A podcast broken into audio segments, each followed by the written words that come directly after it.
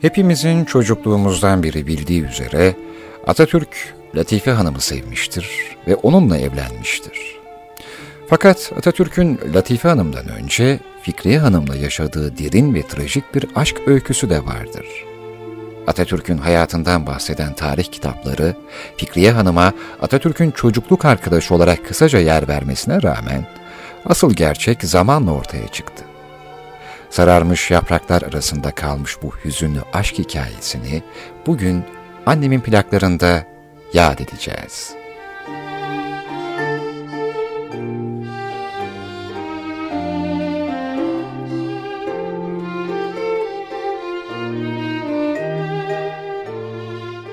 Fikriye Hanım, Yunanistan topraklarında Larissa'da 1897 yılında dünyaya geldi. Ailesi Selanik'te çiftlik sahibi iyi konumda bir aileyken, savaş zamanı aldıkları yıkımlarla İstanbul'a kaçıp yerleşmişlerdi. İstanbul'a geldiklerinde sırayla annesini, babasını ve son olarak da genç kız kardeşini kaybetti. Bir başına kalan Fikriye'nin amcası Atatürk'ün annesi Zübeyde Hanım'ın ikinci eşiydi. O zor zamanlarda İstanbul'daki evde doğan Fikriye, küçük yaşlardan itibaren hassas yapısıyla verem denilen illete çok küçük yaşlarda yakalanmış bir çocuktu. Ailesi Fikriye'nin hem tedavisi hem eğitimine önem veriyor, o zor dönemde bile hem dil hem enstrüman eğitimini evlerinde alıyordu. Fikriye Hanım Fransızca, Almanca, Yunanca biliyor, ut ve piyano çalıyordu. Mustafa Kemal Atatürk'ün üvey kuzeniydi. Mustafa Kemal, annesi Zübeyde Hanım ve kardeşi Makbule Hanım'ı ilk İstanbul'a getirdiğinde aylarca Fikriye Hanımların evinde kalmışlardı. Fikriye ilk başta küçük kız kardeşi gibi, büyüdükçe korumak istediği, değer verdiği aile dostu, karargah zamanlarında, zor zamanlarında, sırdaşı, yoldaşı, en sadık destekçisi, gözlerinde saygı ve sevgiyi hissettiği kadındı. Ama ona karşı olan hisleri vatan, millet, hürriyet aşkının gölgesinde kalıyordu. Bu üvey akrabalık bağı sebebiyle Mustafa Kemal ve Fikriye birbirlerini sürekli görüyorlardı.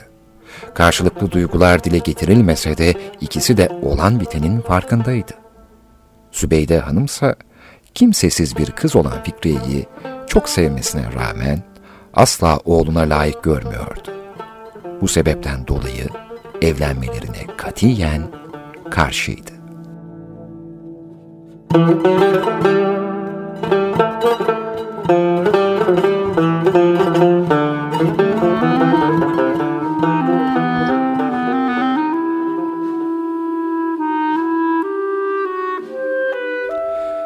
Fikriye 1920 yılının ortalarında gazetede Mustafa Kemal'in padişah tarafından verilmiş idam fermanını okuyunca onun yanına gitmeye karar verir. Derhal yola çıkar ve tehlikeli güzergahlar üzerinden geçerek Ankara'ya ulaşır. Mustafa Kemal Fikriye'yi ''Nasıl geçti yolculuğunuz? Çok sıkıntı çektiğiniz muhakkaktır ama gönül ferman dinlemiyor. Değil mi çocuk?''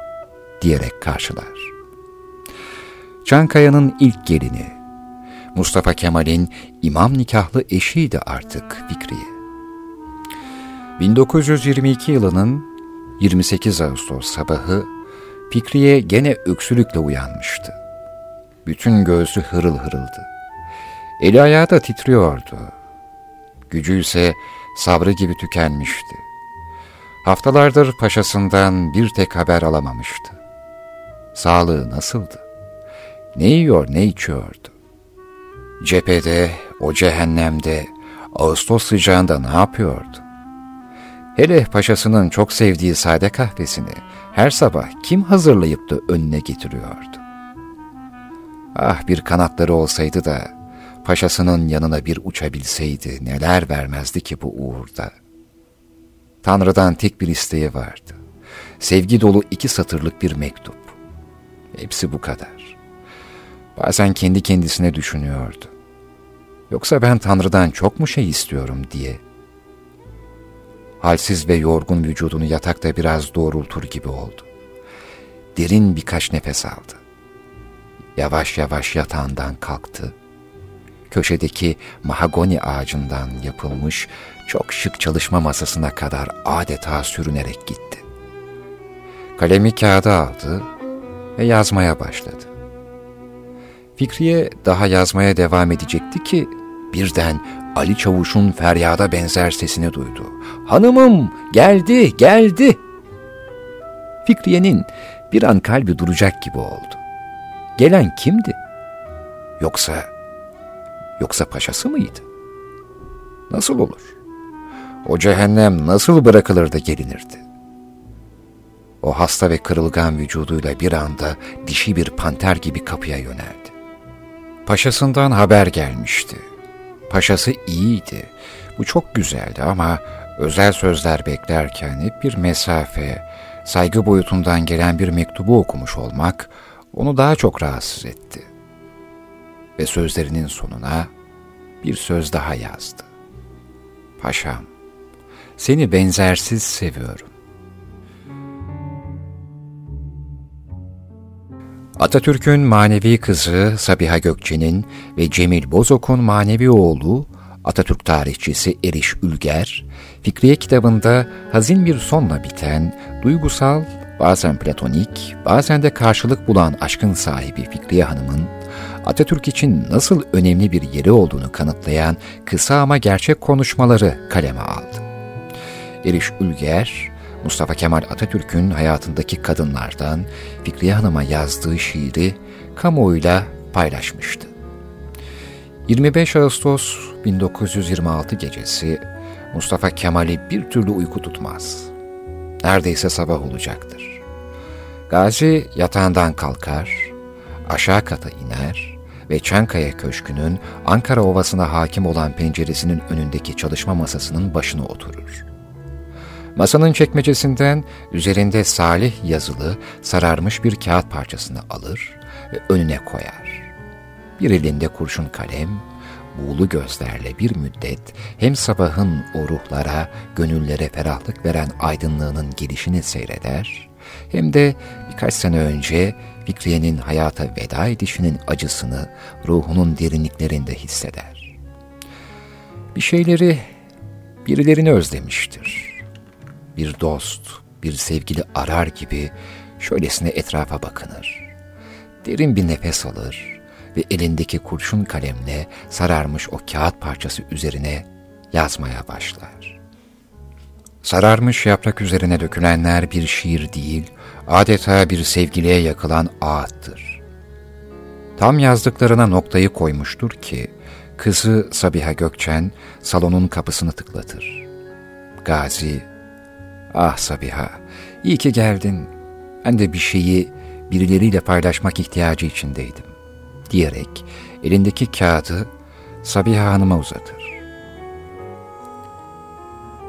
Eriş Ülger'in aktardıklarına göre eski Türkçe ile kaleme alınan şiiri Atatürk Hamidiye kruvazörüyle Giresun'dan Ordu'ya geçerken kamerasına çağırdığı yaveri Salih Bozok'a dikte ettiriyor. Salih Bozok'un küçük boy cep defterine not ettiği, Atatürk'ün Fikret Hanım'a hitaben söylediği şiir şöyle.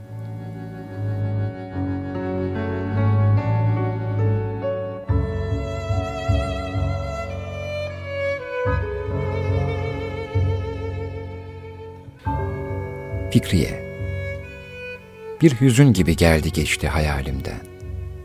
Şikayetçi olmadı yorgun başımdan bambaşka bir lezzetli sunduğu kahve fincanında.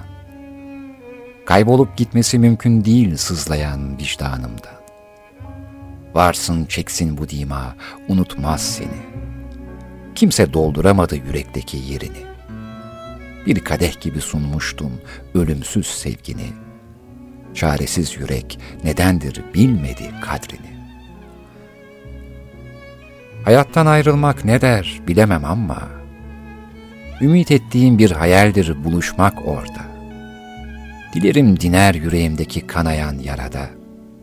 Aşkı muhabbet biter mi Allah'ım vatanında? İçsen de bir kadeh hayat veren iksirinden, Zamansız ayrıldım bilinsin Fikriye'den. bıkmadım ki doyayım o narin ellerinden. Hayalimdeki aşk saracaktır onu, yorgun bedeninden.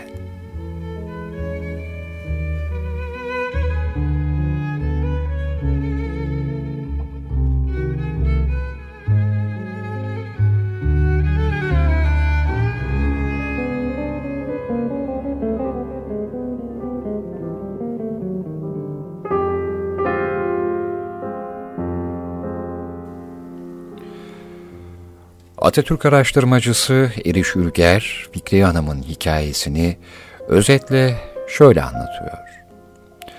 Fikriye Hanım, Ankara Garı'ndaki direksiyon binasında ulusal mücadelenin en zorlu sürecinde bulundu. Karargah olarak kullanılan binada Fikriye Hanım aşık olduğu Atatürk'ün yanında yemekler yaptı, çamaşırlar yıkadı, cepheden gelenleri, ziyaretçileri ağırladı, gidenleri uğurladı.'' Birinci ve ikinci İnönü Savaşları'nın kazanıldığı sürecin ardından Atatürk, cepheden döndü ve iki yıla yakın omuz omuza mücadele verdiler. Fikriye Hanım, 30 Mayıs 1924 günü Çankaya'nın kapısında Atatürk'ün kendisine hediye ettiği ve üzerinde isminin baş harfi F olan Browning marka tabancasıyla kalbini hedef alarak intihara teşebbüs etti. Fikriye Hanım kaldırıldığı memleket hastanesinde hayatını kaybetti. Fikriye Hanım'ın bugünkü Kuğulu Park'ta gömülü olduğunu söyleyen araştırmacı Ülger, iddiasını yeni belgelerle savunmaya devam etti. Ölümü üzerinden yıllar geçen Fikriye Hanım'ın defin işlemine dair Atatürk imzalı belgelerini de açıkladı. Atatürk'ün yaveri Salih Bozok'a Fikriye Hanım'ın defin işlemi için yapılması gerekenleri izah ettiği ifadeler şöyle. Muameleler bittikten ve özellikle de hazırlanan ölüm raporu tanzim edildikten sonra bizim köşkten aşağı inerken Cebeci istikametine doğru iki bir mezarlık vardır ya, Fikriye Hanım'ı oraya defnedeceksin. Bugün bu işi bitir. Müteveffayı hastaneden alırken imkanlar içinde kimsenin görmeyeceği bir saati seç.'' Akşamdan sonra da defin işi yapılabilir. Ama gündüz gözüyle mezarı hazırlat.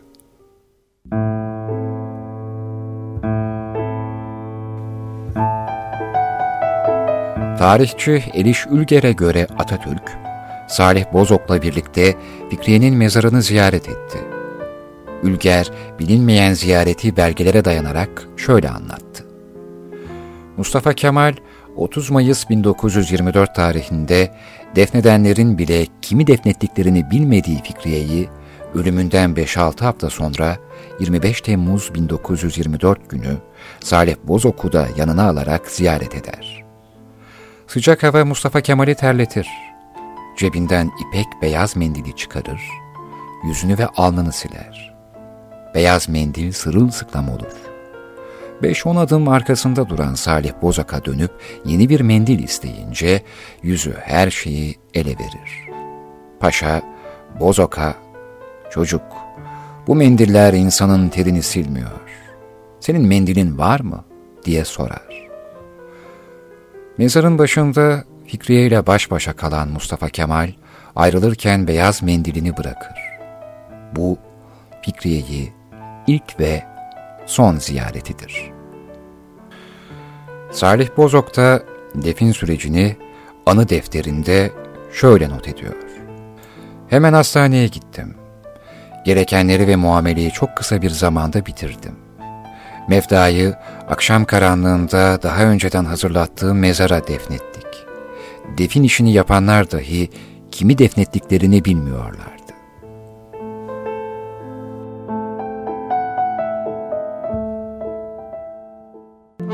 Eriş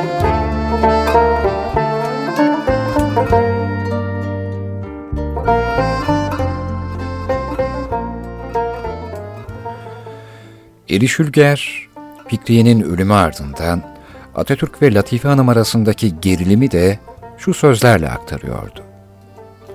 Uşakizade Latife bütün gayretine, bütün kuvvetine rağmen Fikriye Hanım'a mağlup olmuştur. Dirisiyle baş edemeyen Latife, Fikriye'nin hem maddi ve hem de manevi varlığına yenildi. Atatürk de ayrılma kararını İsmet İnönü'ye açtı.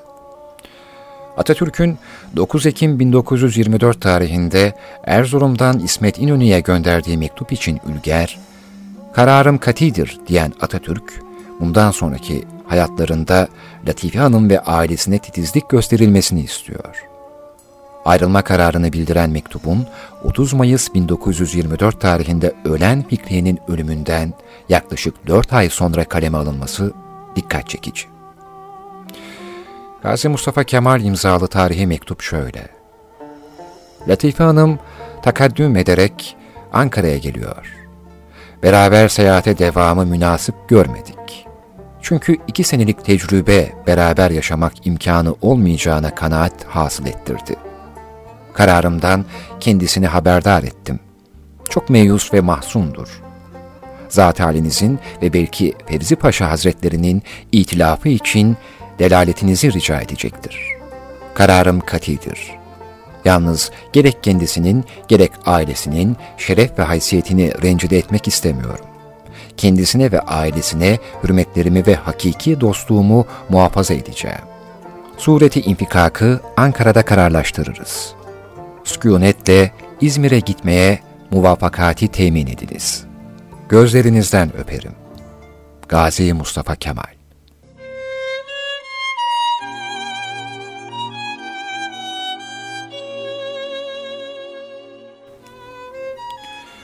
Mustafa Kemal Atatürk'ün Sofya'da askeri ateşelik yaptığı sırada bir gün kimseye haber vermeden kaçıp geldiği İzmir'de Doktor Fikret'e Fikriye Hanım'ı itiraf ediyor. Atatürk ve Doktor Fikret Onur Alp arasında geçen konuşma özetle şöyle.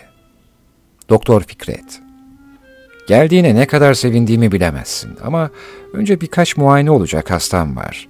Onlara bakayım sonra kordona çıkarız. Birkaç saat sonra kordonda yol üzerindeki bir meyhanede buluşan ikilinin konuşmasının ilgili kısmı şöyle devam ediyor. Doktor Fikret, Mustafa, bütün bunlar iyi tamam da, zaten sen ne zaman beni yanında görmek istersen ben hemen gelirim. Bu benim sana namus sözümdür. Biraz da Sofya'daki gönül maceralarından bahsetsen. Mesela, mesela General Kovaçeviç'in kızı. Mustafa Kemal Atatürk. Elbette kendisini yakından tanıdım ve birkaç kere de dans ettik ama gerisi söylenti. Evlenecekmişim, kızı babasından istemişim. Bunların hepsi dedikodu. Ben her şeyden önce askerim ve benim geleceğim var. Doktor Fikret. Peki Bulgar Başbakanı Radolovov'un kızı? Atatürk. Fikret, sana demin söyledim. Elbette bunlarla tanıştım. Dans ettim. Ben bekar bir erkeğim. Kim geliyorsa onunla dans ediyorum. Ama hiç kimseye gelecek vaat etmedim. Doktor Fikret. Mustafa, çok özel olacak ama hiç gerçekten aşık oldun mu? Gerçekten sevdin mi? Atatürk. Elbette sevdim. Paşa kızıydı. Ona ders veriyordum. Babası tayin olup Selanik'ten İstanbul'a gelince ayrılmak zorunda kaldım. Onu çok ama çok sevmiştim. Şayet hastalanmasaydı, bir hastane odasında ona verdiğim sözü mutlaka yerine getirecektim. Hüzünle evlenecektim. Zaten son ziyaretimde Hüznün odasına girip de yatağını boş bulduğum zaman dünya başıma yıkılmıştı. O anda yüreğimde duyduğum acıyı bir daha hiç kimse için duymadım ve sanırım bundan böyle de duymam. O benim her şeyimdi. Doktor Fikret. Peki şimdilerde? Atatürk. Bilmem ki. Fikret sana nasıl cevap vereyim? Şu anda İstanbul'da Fikriye diye bir kız var. Sanırım şu aralar 13-14 yaşlarında. Hoş ve güzel bir kız. Üvey babamın yeğeni. Onun da bana ilgi duyduğunu hissediyorum. Ama hüzünden sonra birisine bağlanmak, birisiyle evlenmek bana imkansız geliyor. Evet, Mustafa Kemal Atatürk'ün Doktor Fikret'le arasında geçen konuşmalar, tarihçi Eriş Ülger'in aktardıklarına göre böyle. Kaldı ki Fikriye Hanım Mustafa Kemal'den 12 yaş değil 6 yaş küçüktür. Mustafa Kemal 1881'de, Fikriye Hanım ise 1887'nin sonbaharında doğmuştur. O tarihte Fikriye Hanım'ın nüfus cüzdanının olması mümkün değil. Mustafa Kemal'in nüfus cüzdanı büyük zaferden hemen sonra hazırlanarak kendisine takdim ediliyor.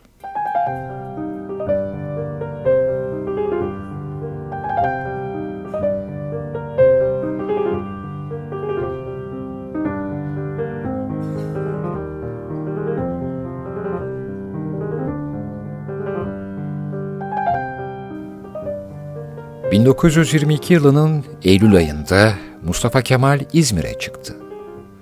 Atatürk ve silah arkadaşlarının çalışmak için seçtikleri köşk, Latife Hanım'ın ailesine aitti ve bu vesileyle Latife Hanım'la tanıştı. Latife Hanım genç, yüksek tahsilli, entelektüel ve zeki bir kadındı. Köklü bir aileden geliyordu. Mustafa Kemal Latife'den çok etkilendi. Zübeyde Hanım ise mükemmel bir gelin adayı olduğunu düşünecekti. Atatürk Ankara'ya geri döndüğünde Fikriye Hanım'ın çok hasta olduğunu öğrendi. Fikriye'yi tedavi görmesi için derhal Almanya'ya gönderdi. Bu sırada Zübeyde Hanım, Latife Hanım'ın ailesinin İzmir'deki evinde vefat etti. Atatürk, annesinin son isteğini gerçekleştirmek istedi ve Latife Hanım'la evlendi. Zaten Latife Hanım gibi zeki, tahsilli birinin Türk kadınına çok iyi örnek olacağını düşünmekteydi. Bu sırada Almanya'da tedavi gören Fikriye Hanım ise Mustafa Kemal'in evlendiğini, haberini gazetelerden öğrendi. Bunun üzerine ilk fırsatta yola çıktı ve Türkiye'ye döndü. Fikriye Çankaya Köşkü'nün kapısına dayandı. Bir zamanlar hanımı olduğu köşkte elbette ki hoş karşılanmadı. Sonrasında yaşanan olaylar kesin bir gerçeklikle bilinmiyor fakat söylentiler çok. İriş Ülger'in de dediği gibi belki de Fikriye Hanım Atatürk'ün ona verdiği tabancayla intihara teşebbüs etti. Bazı söylentilere göre Fikriye Hanım yaşananları gururuna yediremeyerek intihar etti. Mustafa Kemal'den hediye olan gümüş tabancasıyla kendisini kalbinden vurdu belki de. Bazı söylentilere göre de köşkü terk etmek üzereyken vurulmuştu sır dolu ölümünden sonra isimsiz bir mezarlığa gömüldü. Fikriye'nin Etnografya Müzesi'ndeki Atatürk heykelinin altında gömülü olduğu da iddia ediliyor, Ankara'da Kuğulu Park'ta olduğu da. Salih Bozok'un notları böyle söylüyor çünkü. Mezarının yeri bile belli olmayan Fikriye Hanım, ardında cevabı bulunamayan pek çok soru bıraktı. Ve Atatürk'ün kendisi için yazdığı şiir, bugün annemin plaklarında sizlere tarafımdan aktarıldı. İçsem de bir kadeh hayat iksirinden, zamansız ayrıldım bilinsin fikriyeden. Bıkmadım ki doyayım o narin ellerinden. Ümmide aşkım saracak seni cefakar teninden.